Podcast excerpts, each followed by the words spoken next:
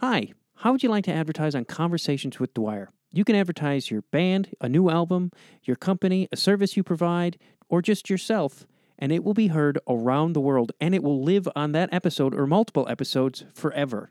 Email me at conversationswithdwyer, and we could begin discussing how to get your advertisement up on an episode or multiple episodes of Conversations with Dwyer. Again, email me at conversationswithdwyer@gmail.com. And remember, that ad will be heard around the world. Now, how about we enjoy this latest episode of Conversations with Dwyer? You better lay on my search! You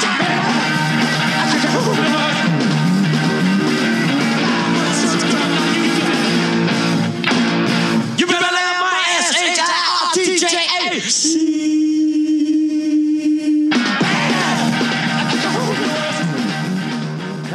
Welcome to Conversations with Dwyer. I'm Matt Dwyer. This is a music podcast, and that, speaking of music, that song that played me in is Shirt Jack Train number 3, and that's by the John Spencer Blues Explosion. It's a slight tongue twister for me, who's been doing a lot of recording with my voice, so my tongue and cheeks are tired. But that's the John Spencer Blues Explosion. And he is not my guest today, but my guest today is Larry Hardy, who put that song and that album out, and many others. He is the owner and operator of In The Red Records, which is one of my favorite labels, and I've had so many musicians on here, and I thought it would be cool to just switch it up a little bit and talk to a guy who runs a really great label, who's put out so many Kid Congo, Ty Segall, The O.C.'s, Alice Bag, like the list is so long, and all that stuff is in the show notes, so you could just go and look, and Larry talks about it, so you don't really need me to keep listening and listing to me ramble on about who he's put out. It's an incredible, and it's also in the show notes, but it's an incredible label, one of my favorites, and he built it from nothing, and now it's been around for 30 years, and he's been continuing just to put out great music. So, and I know Larry, I used to work at a restaurant in Eagle Rock, and Larry had something to do with I think he was part of the owners, part owner, and he would bring in bands, and I was just some schmuck slapping mayonnaise on bread and turkey on top of the mayonnaise, and he would bring in cool bands and whatnot. But so I've known Larry for a while, and I've always respected what he did, and he's always been cool, and it's a real honor to get to talk to him for an extended period of time. And if you're starting a label of your own, or if you're thinking about it, Larry's got some tips for you. And I think that's, like I said, all things In The Red. I'll put all their stuff in the show notes. Go peruse their website. Go buy some vinyl. And speaking of show notes, all things Matt Dwyer there. You can go to mattdwyer.com. That's a great jumping off point for all things, like for me. And and you could become a Patreon subscriber, because on my Patreon, subscribers get bonus material, often video versions of our conversations, which will be the full, if it's a two-parter, you get the full thing. I'm also doing a podcast that solely lives on my Patreon. It's and it's me talking to comedians and about music, and it's a lot of fun, a lot of laughs. This has got a lot of laughs. Larry Hardy and I had a good time talking. And also check out my Instagram, because if you like In The Red Records and you're here because you're a fan of In The Red Records, well, guess what? I've had some of their artists on the show. I had Kid Congo on. I had Ryan Sambol from The Strange Boys. And Ryan Sambol's new album, Gestalt, is really great. He's got a solo album that I highly suggest you check out. And that being said, enough of my zim-zam babbly babble. I've been doing podcasting stuff since the very early morning of today, so the brain is a little shot. But I appreciate you hanging in there for this intro, and please enjoy my conversation with Larry Hardy.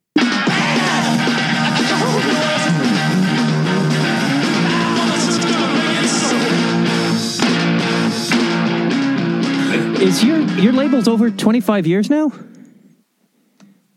Yeah, almost. It's 30 this summer. Yeah. Holy shit, that's crazy. I know. Tell me about it. That's no one's more surprised than me. Because I was at Danny M. That was almost 20 years ago, just about. So that's I know, maybe, I don't know if the pandemic is still, do you have plans for a big 30-year thing?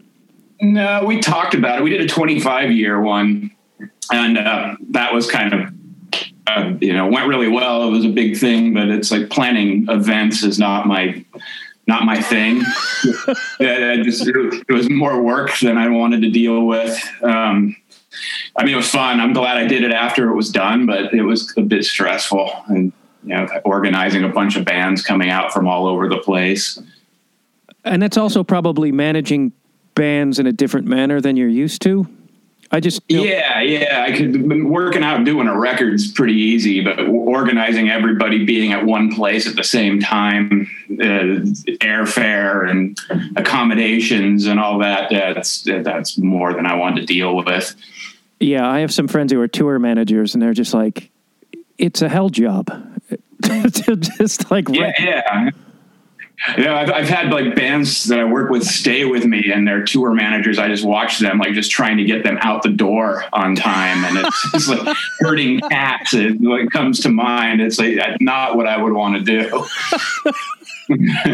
Because I guess recording an album is something exciting and something that they really have to do, opposed to touring, where at least my experience is touring and being with bands that tour, it's kind of an extended party for a lot of them. Yeah.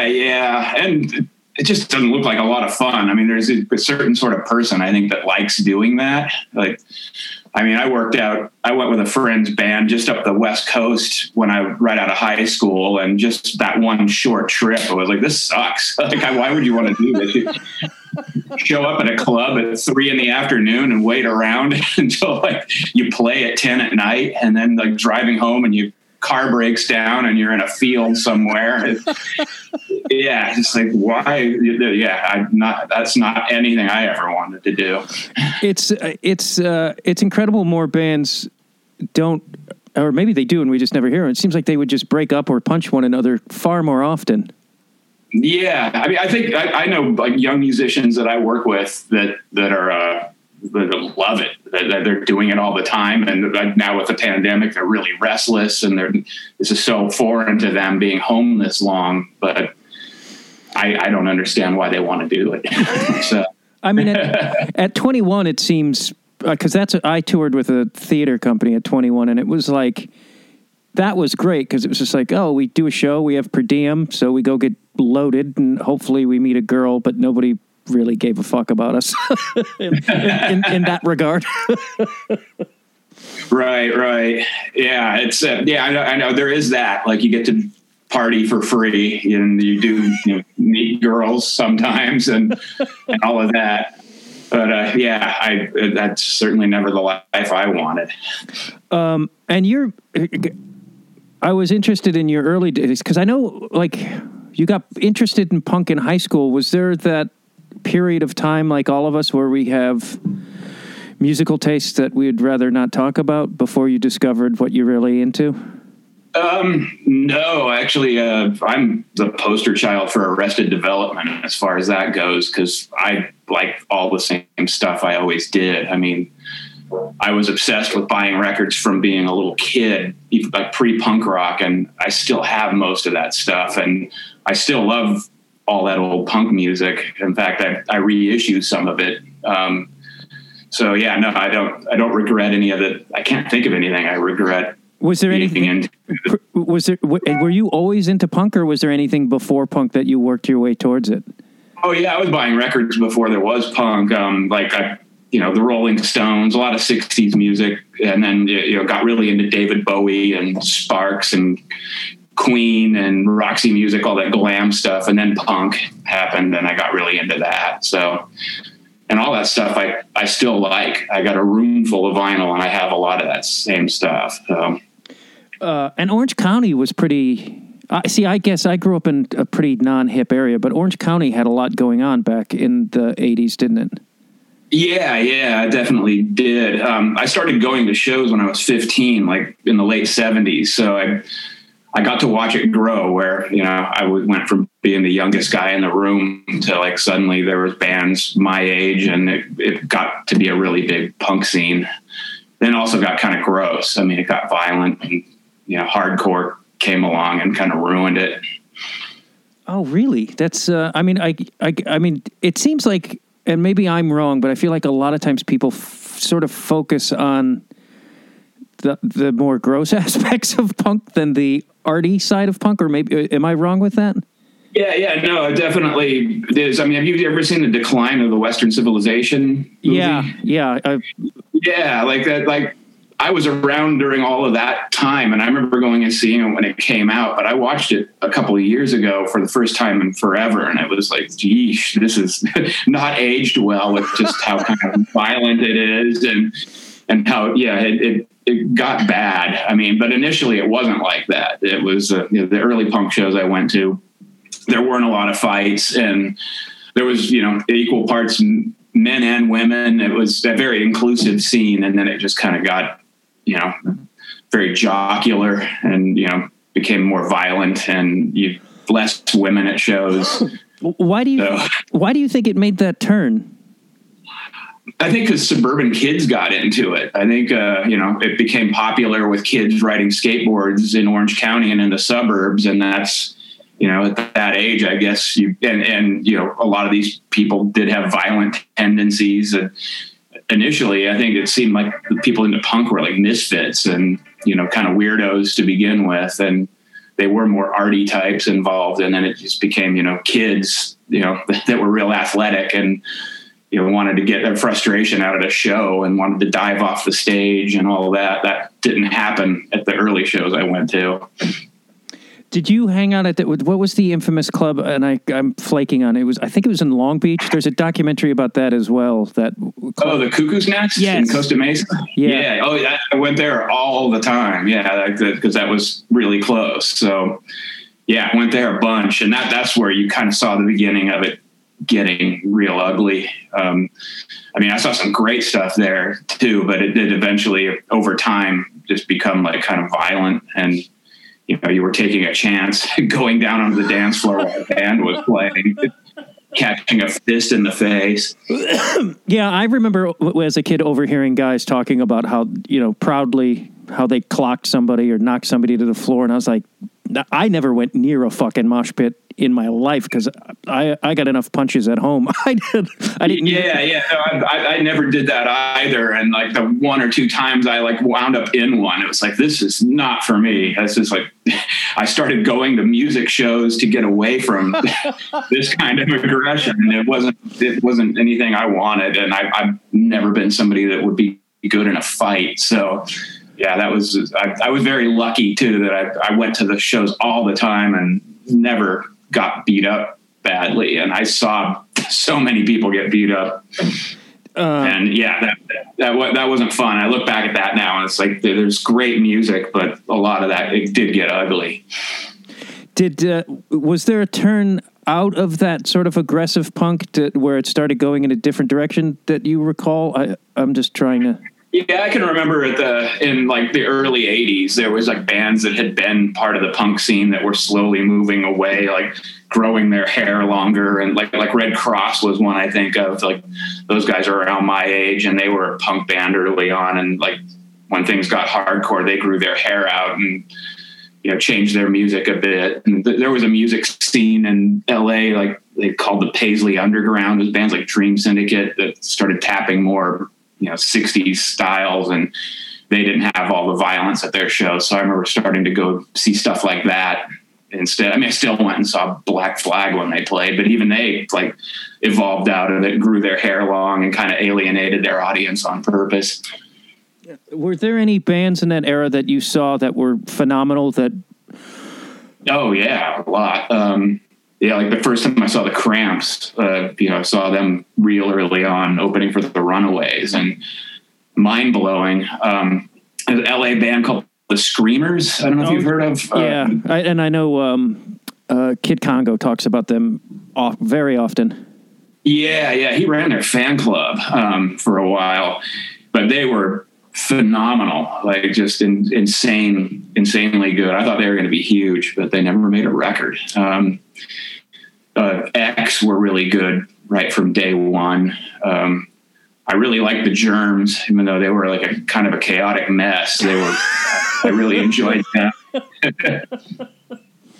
Yeah, the Weirdos. There were so many good bands. The Bags with Alice Bag were incredible, and she's still performing and still incredible. Were there more bands that like the Screamers who never recorded that people sort of, that are lost sort of in time that people you feel like people should have known?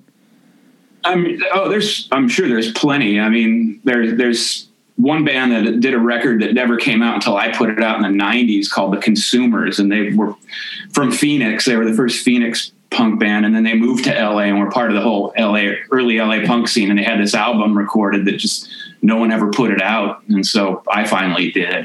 But I'm sure every town probably had bands like that, that you know, I don't know if that every town had bands as good as the Screamers, but like there's probably so many bands that never got documented. How old were the Consumers when you reached out to? Did you reach out to them and be like, "Hey, I want to put this out"? And were they just like, "What?" Like, how did that go? Yeah, back?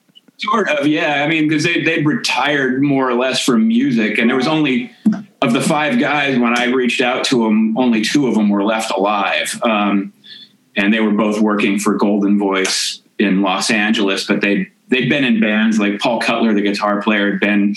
He did 45 Grave, and he was in Dream Syndicate, but then he just kind of retired from being, you know, a professional musician. And when I reached out to him, he was just kind of like, yeah, but no one else is asking us to put this thing out if you want to. So yeah. And I've kept it in print. It's a great record. And when did you start getting the sort of the itch to put stuff out as a young man? I thought about it a lot. And then I finally, like, it was early 90s, like maybe even late 80s, I was thinking about it. And I had friends that had record labels. And I watched my friend John, who did Sympathy for the Record Industry, start his label. And it looked fairly easy. And so I had it kicking around in my mind for, you know, a year or two that it would be really cool. I kind of always thought it would be really cool to do. But, you know, when I was younger and I didn't have the money to do it. So when I got a bit older and had means, I started thinking about it and just kind of waited till there was a band that I thought like, oh, here's the one, I'll do these guys. And so as soon as that kind of came up, I acted on it. And it was, your first release was the Gories, right? Yeah. They were the first band I approached, and that they were the reason, like, you know, if these guys say yes, I'm going to start a record label. And they said yes. It took them so long to get me the record, though. Like they were kind of flaky and sort of in a state of breaking up that I wound up putting out a couple of singles ahead of it just because I had money and was getting antsy. But, you know, they were technically the first band that I approached, and they were the whole reason. Like, you know, if I can get the Gories, then I know my label will be, you know, I'll have done something pretty cool because I thought they were amazing. Yeah, I'm curious about that. Like, guy, how old were you roughly? 26. Approaching, like, having never released anything, and then how does that go when you approach a band like, "Hey, I've never done this, but I would like to do this"? How do they respond to that? Well, back then it was like there was no email, and I didn't have their phone number, but they had an address on their first album that they put out, and I just wrote them a letter and explained that I wanted to start a label, and I put up the money to record a 45. And luckily the guy that wrote me back, Dan Croha, the guitar player, was like, he was into the idea and he thought it was cool, especially they're out in Detroit. And he was like, "Wow, you're in Fullerton," which is where I was living at the time. And he's like, you know, that's where Fender guitar comes from. And he thought that was really cool. And so, yeah, that was all it took, was writing a letter. And to ask someone to do a 45 is not like a big commitment. It's so, yeah, it's like, yeah, we got a couple of songs we can give you. That wasn't a problem. Was there, did that money that you accumulated to put that out, was that from working at the Albertsons, or did you move on? Yeah, I was from working at a grocery store. I worked at the Chicago version of that, which would be Jewel. And I think they might be owned by the same company. But I did, because I've read about you talking about how they offered benefits, and I'm like, there's no fucking way a grocery store would offer benefits. Like, it was a union. Was yours a union gig? It was a union gig, yeah. So I had to pay union dues, but yeah, you get full medical and dental. I think about that now, and that's insane. And they also you got raises, and yeah, it was a decent gig, and it was part time, which was cool because a lot of time I was still going out and seeing bands and whatnot. So I didn't have to be there every single day. What department did you work in? A few. Started off as a box boy, then they promoted me to a checker. Then I was briefly the manager of the liquor department. That would have been a disaster for me. Well, it's funny because at the time I didn't drink. I didn't start drinking alcohol till like mid-late 20s. And so I'd be working the liquor department and people would be asking me about certain wines. I'd be like, I don't know. I don't touch alcohol. Which probably made it a perfect job for me because I never thought about trying to boost a case of beer out the back door or anything. My brother did that because he worked at the same grocery store and he would just come home with endless steaks. And I was like, do you want to keep your job, idiot? I think that happened a lot because I had I probably shouldn't say this, but I had bosses that were helping themselves to things. So yeah, I think that probably happened a lot. And it seems like they write that into the budget at those places. They call it shrink. Right? It's like this stuff we know is either going to get broken or stolen. Because, I'd have to unload trucks, and there'd be times you're, unloading a pallet of, 2 liters of Pepsi, and it just falls over, and half of them explode. Yeah. It was funny. I was like, wow, I had one of the most secure jobs in high school. Isn't that, if I wanted to, I could have made that a career. I would have probably, beat my kids and drank myself to death, but I could have made it a career. Yeah, I have nightmares about still working there. I don't miss it at all. I really didn't like it that much, and it was a drag a lot of the time. It was cool that I earned decent money and had coverage, and they gave me some freedom as far as a schedule. But yeah, as far as the work goes, yeah, I didn't working in the public and wearing an apron, and I knew I was really, really happy when I finally quit there and never went back. And yeah, I still have friends that I met through there that still work in the grocery industry, and I keep up with them on Facebook. And yeah, I feel for them. I'd rather not have the benefits. Work with punk bands. Was John sort of an influence, or did he help with sort of teach you any of the ins and outs of the label? Because he's pretty infamous in that world, is he not? Yeah. No, he's definitely infamous. He helped me a lot as far as telling me the steps you have to do. Like once a band sends you their recording, here's what you got to do. You got to go get it mastered, and then the mastering guys. Then you got to pick a pressing plant, and then the pressing plant will press the records for you. And you got to get sleeves printed, and So he told me the different steps, and so that was helpful. And then you had to figure out getting them distributed, which for 20 some years now, I've had a distributor that gets my stuff everywhere. But back then when I started, I had to do it myself and call different people that bought records and then hope that they pay you eventually. How difficult is it to find a distributor, or at least back then? I don't know if it's probably more difficult today, or would you say it's easier? I don't know. I have friends that are doing smaller run 7-inch labels now that they don't have a distributor, because I don't think distributors will pick up a label that's just doing singles these days. I was really lucky that I got one back when I did. I think it's probably tougher now, and there's probably less of them now. It's a bunch of the big ones that were around when I started have gone under. So there's just a few, and I think they're kind of particular. And I got really lucky too early on, because I had a couple of artists that let me do things that had bigger reputations. Like John Spencer got very popular right when I was working with him, and I was doing singles, so like I had something that our distributor wanted, so I was super lucky on that front. Yeah, are a lot of the distribution companies are they sort of run by the bigger labels now? I thought I was reading something about that like a month ago. The one I'm involved with isn't. They're independent, but I guess there's some that are run by the bigger labels, but I don't know. There's a whole network out there of them that have nothing to do with the bigger labels, which is kind of where I've always resided. Nothing I've done has been, owned by a bigger label. Was John Spencer just with that him taking off and you having him or releasing his work? Was that just lucky timing, or was he already sort of on his way? It was lucky timing.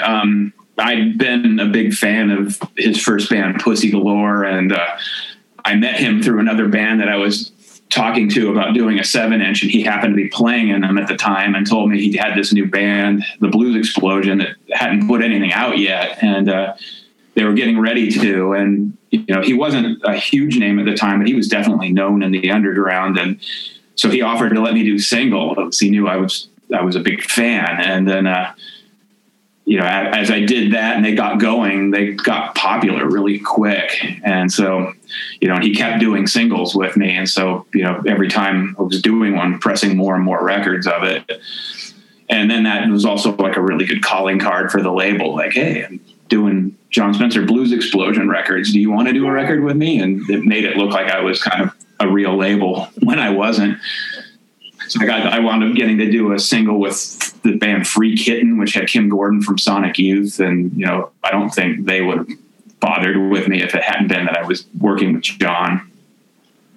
And was that a major turning point for the label? And did it make things, it seems like it was making things easier to move forward and get to other bands? You kind of said that. Yeah, definitely. It was a huge help. Like all through the 90s, as I got going, like it kind of snowballed where, I was only going to do some 45s and that would be it. And then I wound up like getting to do albums and so, yeah, it kind of grew. And I think, my involvement with John was a lot of it. And, he continued working with me. Like he produced bands for my label, and, he had side project bands. I'd do them, and he let me do an archival Pussy Galore live album that had been recorded. So yeah, I think that totally helped the profile of my label back when I was starting. Did that start getting more like people asking to do stuff with your label? Oh yeah. Like, yeah, especially as far as like garage bands go, like once my label became known as like for doing that kind of music, you get bands sending you stuff or hitting you up, like, see if you want to do a 45. So yeah, that all the time that you get asked. How do you manage that? 'Cause do you go through everything that you get, or is that even possible at this point? It's not even possible, especially now. Like people just send you an email with a link to like, here's my demo. And yeah, I usually, there's a girl that works for me now, and I'll let her listen to some of them, especially if we get mailed to us, like let me know. But that's rarely how I've ever found a band that I want to work with. It's usually like word of mouth through someone I'm already involved with, or somebody I'm already aware of that I want to work with. But yeah, you always get approached. And I've gotten approached by people that I really wanted to work with. Back in the early 2000s, I got approached by Sparks, who had been one of my favorite bands since I was a kid, and they were having trouble finding a U.S. label for the new record they recorded. And so I got to put out an album by them, and that was something I never would have dreamt possible. I hear that a lot, where like bands have trouble, and it's like where they're a highly respected band like Sparks and they have trouble finding a label. I'm like, I obviously have a business disconnect with that sort of thing, but how the fuck does that happen? I'm the same way. As far as Sparks goes, that blew my mind. And it, the whole time I was working with them, I was like, this just seems wrong. Like they deserve so much. And luckily, I think their career has been going forever, and there's like an ebb and flow where there's like some years they're really hot, and then some years it hadn't caught on. And I think America was a tougher audience for them, even though they're an American band, they're always bigger in Europe. And it just happened to be a time where I think, you know, people hadn't been paying attention. Since then, they've gotten popular again. And, you know, there's a documentary that it just got made by the guy that did Shaun of the Dead, and Baby Driver just did a documentary about him. It's going to get a theatrical release, and, you know, they're back on a major label now, and, you know, drawing way bigger crowds than they were when I was involved with them. But yeah, I just happened to catch them at a down time. And yeah, I couldn't believe it either. Like, how, you know, when I go meet with them, it's like, I'm looking at two rock stars here that, you know, I kind of grew up with. It's like meeting with David Bowie or something. I'm like, how is it you have to work with me? Like, there should be, you know, a major label, like, throwing you guys up all the cash you want, but that's not the way it is anymore. I knew there was a documentary coming about them, but I didn't know it was Edgar Wright. That's wild. I mean, that's. Yeah. It's really good too. We streamed it through Sundance. They had a screening, and, yeah, it's really, really good. I'm super proud of those guys for, you know, doing as well as they are right now, because they were really cool to work with too. That was definitely cool. But yeah, I mean, that all started with an email from the singer of Sparks to me, like, asking if I want to do the record. So that's how random it can be. Do you're not in it at all? They didn't come to you? No, I didn't play any kind of significant role in their 50-year career. But yeah, it was cool to see that it got made. That's a band that really deserved a really good documentary, and they got one. It's, you know, he did a really good job. Is there a certain aesthetic you apply to the bands you want to work with, or are you kind of open to all genres, or is it very distinct towards a punk like ethic? It was pretty distinct to begin with, like, because I felt like starting a label, you want to be known for something, because you're kind of creating a brand, I guess. So, like, you know, you want people to expect a certain thing. But then after I was doing it for long enough, I feel now like I just do whatever I like. But it usually is, you know, a certain genre, but you know, but it varies. You know, I've done all kinds of different rock bands, but I've never, like, I wouldn't do a hip hop record, and doubtful I'd do a jazz record. Well, there goes my new age jazz pitch.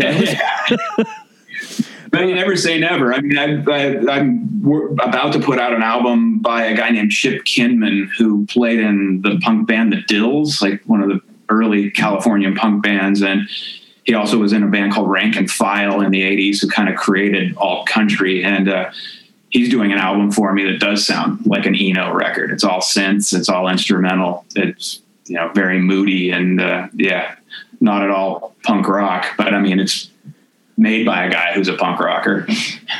That's close enough. Yeah. Has streaming affected your label at all, or is it because I feel like your label is very heavy vinyl and whatnot? Has it affected you at all?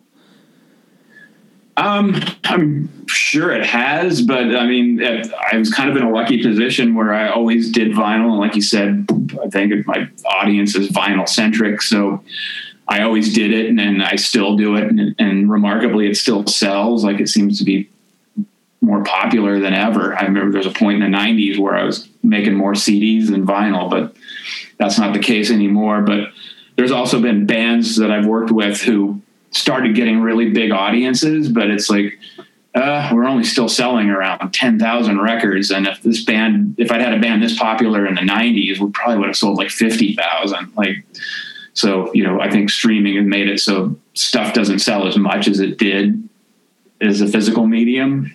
But I didn't have big hits in the first place. So it's kind of like, it's kind of always chugged along the same. Yeah, it's great, because I mean, I talked to Stephanie Luke, the drummer for the Coat Hangers, a couple weeks ago, and she was just saying, like, she's like, I'm almost 40. We've been at this for 15 years. I want health insurance. And it's just like, I'm just like fucking blown away that I would consider them a pretty successful band. And it's like 15 years. And it's like, you're still like struggling. And it's like, it's fucking insane to me.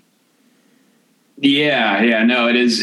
And it's sad because only a handful of bands that I've worked with have managed to make a comfortable living at it, to where they can pay all their bills and not struggle. But for the most part, like, yeah, bands that, yeah, like the coat hangers that you heard of and you think are doing pretty well, like still probably have to go home and work a day job.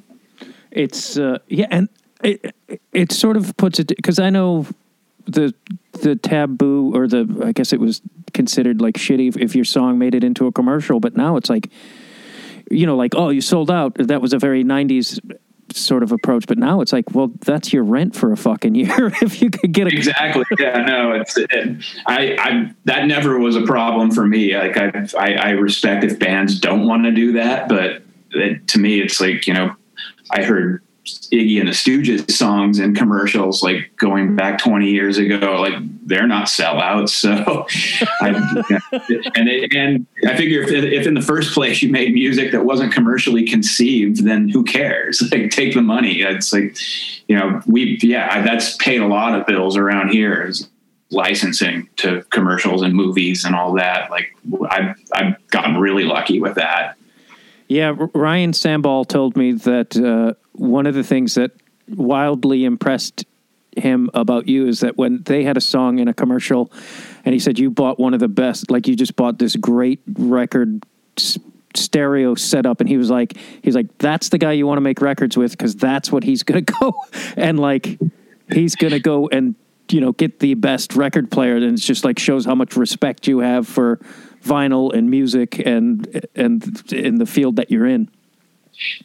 Yeah, yeah. I mean, that Strange Boys license we got's the biggest one I was ever involved in, and that's the first thing I thought of. It's like I've got this kind of a windfall. Like I want to get the stereo I've never had that I've always wanted. I work in music. I should have like a really kick-ass stereo. That's actually that is since he told me that story. It's been in the back of my head because I'm like, if I get that, I'm gonna find Larry and ask him what he got because I want it. Well, it's funny because I based what I got on, and I had it in my head forever because I read this article written by Henry Rollins, and he's like an audiophile and is really serious about his music listening. And so he was like, I read this article where he's like, yeah, I got a pair of Wilson Sophia 3s. Those are my speakers. They're incredible. And I immediately Googled it, and they're you should look them up. They're really cool looking. They look like little robots. And so I was always like, man, someday I want a pair of those in this house. And so that's what I got once I got that money. How did you come across the Strange Boys? Cause I met them at, I think the first or second FYF Fest. We did a show together at KXLU, and they were like, fucking teenagers, like they seemed like kids, and they looked like kids too. And then when I heard them play, I was just like, what the fuck is happening? Yeah they were amazing the first few times I saw them. And yeah, I just had bands on my label telling me about them, and I think like Stacy, who worked at Auntie M's, had told me about them. She saw them and really like them. And so yeah, I finally went to see him. This guy that used to record for me, Jay Retard, who's sadly passed away, like he had them on tour with him, and so I went down to Orange County to see him, and he told me like, yeah, they want to talk to you about doing a record. And I saw them and was like immediately like, yes, sign me up. I wanted to work with you guys. Yeah, I was just, and Dan Aid was telling me, cause I'm sure you know Dan, and he was in the Broken West, and he was just like, their reference level of what they were referencing musically, he was like, this is some vague 60s garage stuff that, and I was blown away by that as well, because I was like, it took me years to find that stuff. It's like, yeah, no, they definitely seemed wise beyond their years as far as their musical taste.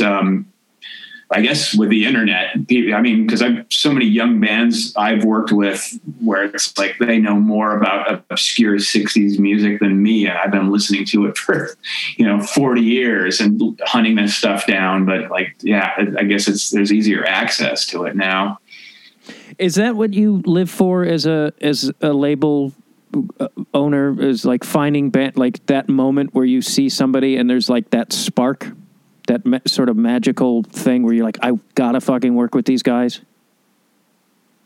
Oh, that's great when it happens. There's ebb and flow in that too. For a while there, it seemed like there were a lot of new bands coming around that I was getting really blown away by. And currently I'm not seeing as many new bands that do that for me. I'm sure that'll change, but when it does happen, it's incredible.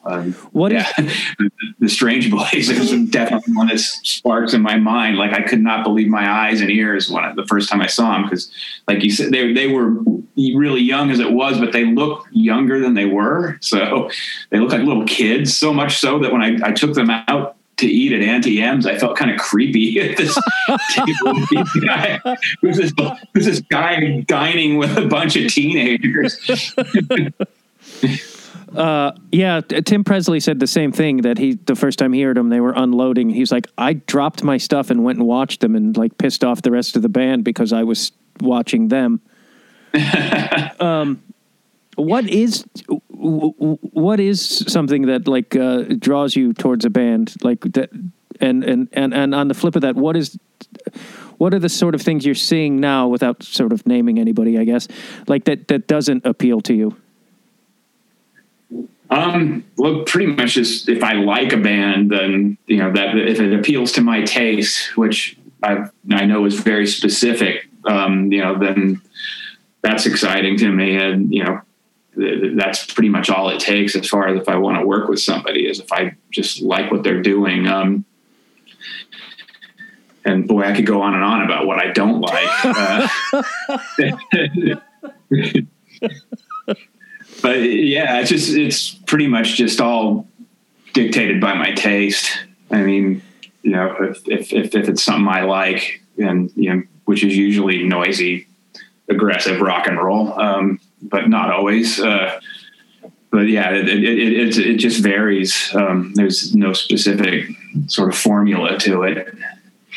Do you feel like, because I would say you know more about this than I do, but usually at the big top of a decade, something shifts and then something new comes in, and that sort of defines the decade. Do you feel like we're in that period now before we sort of get that? I do. I mean, because when I started in the early 90s, there was definitely the grunge and post-grunge thing was happening, which definitely helped labels like mine, because like garage got swept up in that, but you had the whole Sub Pop thing. And then as that petered out, I remember it was like, oh, guitar music is dead now, and it's all, electronic and hip hop, and that's all that matters. And then you had the White Stripes and the Hives and the Strokes come along, and it's like, oh, rock and roll's cool again. And that also helped my label, because, the White Stripes were from Detroit, and I had Detroit bands on my label who were affiliated with them. And so that was a boost. And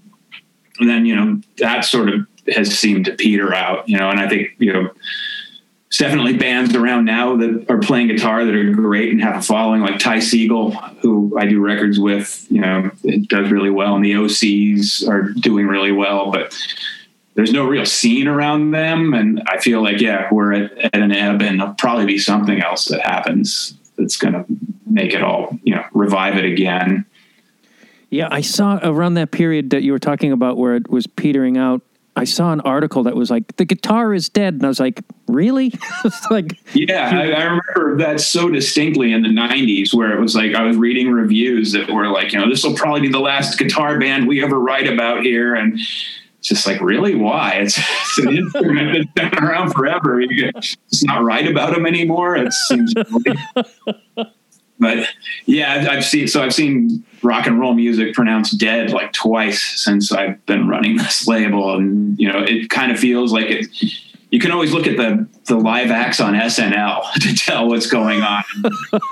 If you look at them now, like, yeah, there are very few guitars and it's mostly terrible stuff, but it feels like we're getting ready to have something come along that will kick things in the butt. Yeah, hopefully it'll be a guitar band. I don't know, it might not be, but something's going to happen. I feel like I see a lot of rumblings of, or maybe not even, it's not even rumblings, but post-punk seems to have, or at least that's what they're labeling a lot of these bands I see that are, I guess, could you call Idols post-punk? I haven't followed them too closely, but there's I haven't followed them very closely, but yeah, I would. Yeah. Post-punk is definitely seems more influential now than punk music, as far as on younger, newer bands. But even that's gotten old. There's bands influenced by post-punk has. I don't know. That seems kind of played out as well.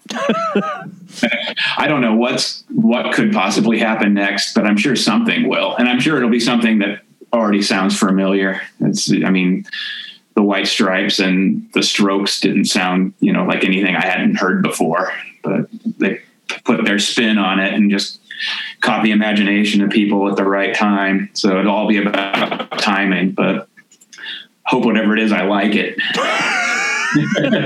There's a good chance I won't. Yeah, I'm always amazed when like a band like the Strokes break and people are like, rock and roll's back. I'm like, have you been, like, if you just did a little bit of search, you could find some stuff that's also out there that's similar and maybe better. Yeah. When the White Stripes happened, and I would, it was like they'd approached me at one point, like to put out something, and I was just like, another two piece with playing blues based. I've already done a bunch of these. It seemed like it was already played out, and of course, like they wanted to be in the band that made it huge. But yeah, I'm sure the next big thing that comes along will probably be the same thing, where people will be claiming like they revived rock and roll, and be like, where were you the last 10 years? I'm putting out all these records. When you miss something like putting out the White Stripes, do you ponder that, or do you just go fuck it and move forward? No, I don't. You can't worry about stuff like that. I have no regrets. You have to move forward. And, because I was talking with Kid Congo, as you know, and we talked in length about his memoir that you're putting out, and I was curious, like, what made you decide to move towards publishing, and is that something that you're going to continue to keep doing? I don't know. It was basically on a whim, because he'd been working on the book for a long time. Well, first of all, I'm a massive fan of Kid Congo. Like he was a rock star in my eyes, and I was super stoked to start working with him. And so I knew he was working on this book, and look at the track record of bands he's been in. Cramps are one of my favorite bands ever. And when he was in them, I thought that was like their coolest period, or my favorite period of them. And Gun Club, amazing. And so I was, when he was talking about this book, and I think he'd approached some people and that weren't interested in doing it. And I thought, well, if someone's going to do it, they're probably going to do it cheaply. And there should be a lot of photos in it, because the Cramps were a photogenic band, and he's a photogenic guy, and Gun Club looked cool. Like I wanted it to be the book I would want to see. And I figured the only way that's going to happen is if I do it, because I'd put money in it and, treat it the way I think it deserves to be treated. Whereas I don't think other publishers would see it that way. They'd be trying to do it so it makes them the most money. So then I just volunteered, and he said yes. So, but I can't think of any other books I want to do, but maybe once I get a book out, then it's going to be like records where, I guess I'm doing this now. I know John at Sympathy has done a bunch of books. So yeah, I know Sub Pop for a while was looking to do something, because I don't know if you know Danny Bland, but he's a author, and he's also a tour manager, and he played in a bunch of early 90s bands, and he was going to help them start this publishing arm, but I guess it never happened. But, yeah, I don't know. It seemed like Sub Pop would be able to do it easily. I know that one of the Sub Pop founders, Bruce Pavitt, just put out a book, or I guess it's been out for a little while, of photos of like the first Nirvana Mudhoney tour, but I don't know that Sub Pop put it out. But yeah, I'm about to find out how easy it is to make a book. I mean, actually, for the last couple of years, I guess it's been about 2 years now, we've been fulfilling all of Henry Rollins merchandise here out of our office, and we're the sole distributors of his books, his recent books. And so I know we can move a few thousand books just here out of this office. So I'm hoping that's how it'll go with Kid Congo's book too. Like, my distributor will sell them, but I got a feeling that we'll be selling a lot of them just direct. Jesus Christ. How long are your days? It seems like you it's like, they're all kind of bleeding into one another the last year, that's for sure. But yeah, it's, at least I got stuff to do. It's, you know, with everything shutting down a year ago, I was kind of wondering, like, are people even going to, everyone's losing their jobs and there's a pandemic, are people going to want to bother buying records and books anymore? But like, we've been selling a lot of mail order, so that's kind of been my days this past year, is like, get up and start packing orders and lugging it to the post office. I've been buying more records than ever during the pandemic, and Permanent Records does that dangerous thing where they put shit out on their Instagram feed, so it becomes like gambling to see if you could, like, I've been buying records, I'm like, I don't even, I'd buy it, like, and you put dibs on it and you see if you can get it first, and it becomes like slot machines, because I'm just refreshing and then buying and I'm like, I gotta stop, like, I just get like obsessed with seeing if I could get it, and sometimes I'm like, I don't even need this. No, that's, eBay was like that at first too, where it's just like, I would pay way more than I normally would for a record, because it's like, wait, someone just outbid me? That's my record. Like, now I got blood in my eye for this thing. But yeah, I'm super glad people are still buying records during this. And yeah, everyone I know who does what I do is saying, like, wow, mail order really went up during this. So I'm grateful for that, because, you know, my distributor had to close for 4 months. And yeah, I was wondering, like, how dead is this going to be? But it's gone well. And Henry's been selling a lot of books. We've been packing them every day. Yeah, I've been trying to, with this podcast, tell people that they need to be buying stuff right now, because if you like a band, you have to support, like, because I know it sounds corny, but it's like, I'm worried about the bands I like, because it's like, they can't make money. Yeah. And it's like, that's the only way they can make money is, like, buy the shit.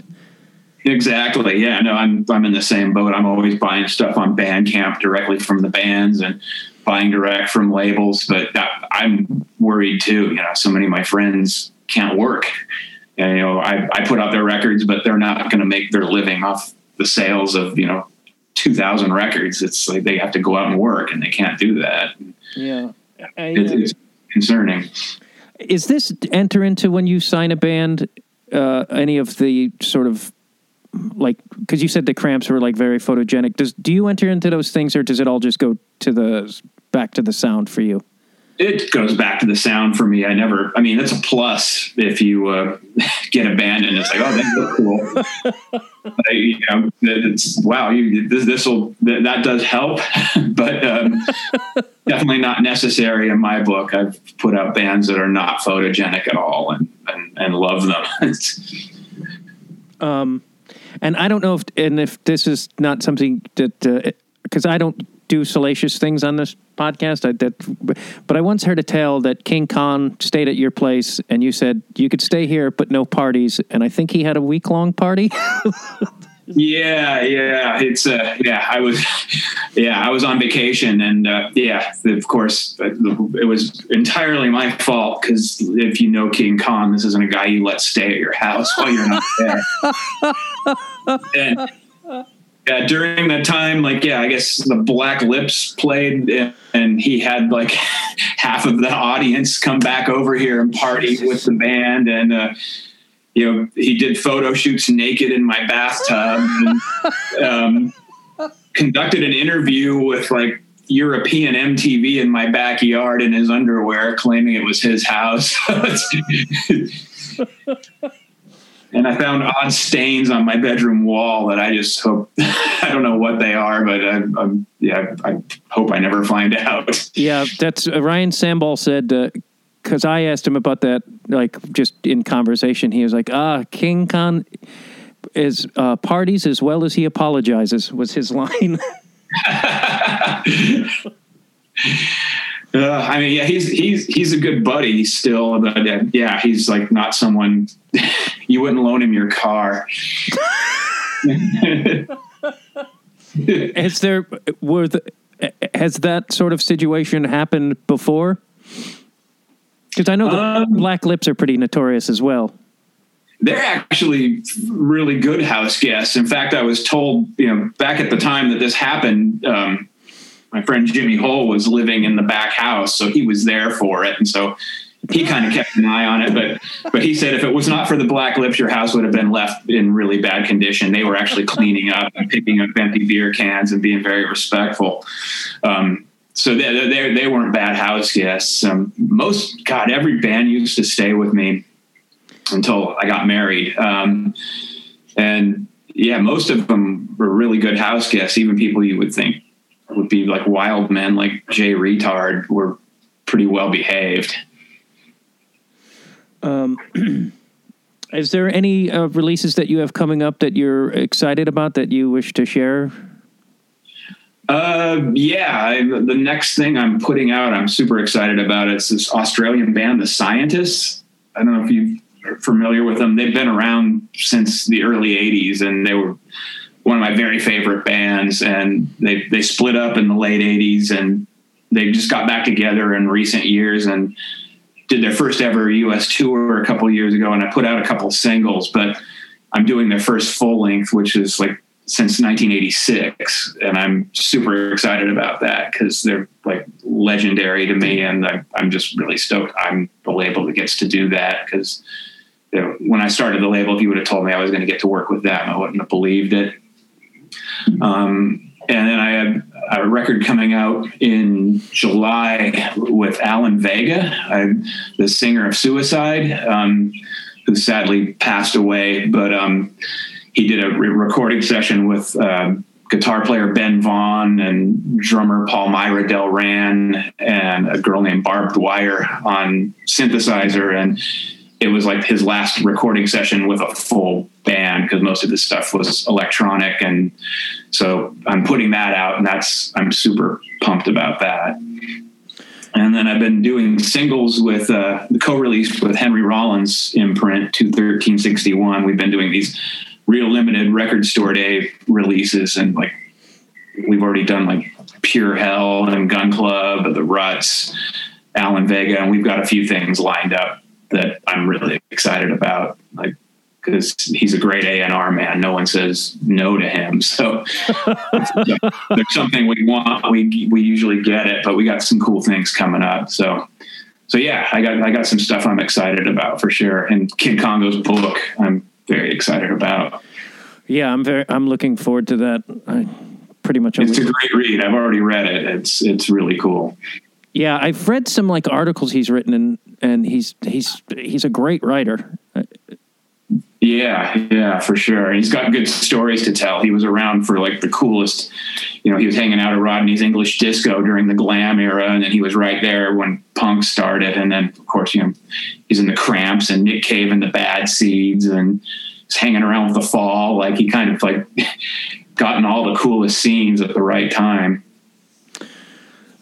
Well, thank you very much, Larry. I really appreciate your time, and I had a blast listening to you. So I sure. Thanks for asking.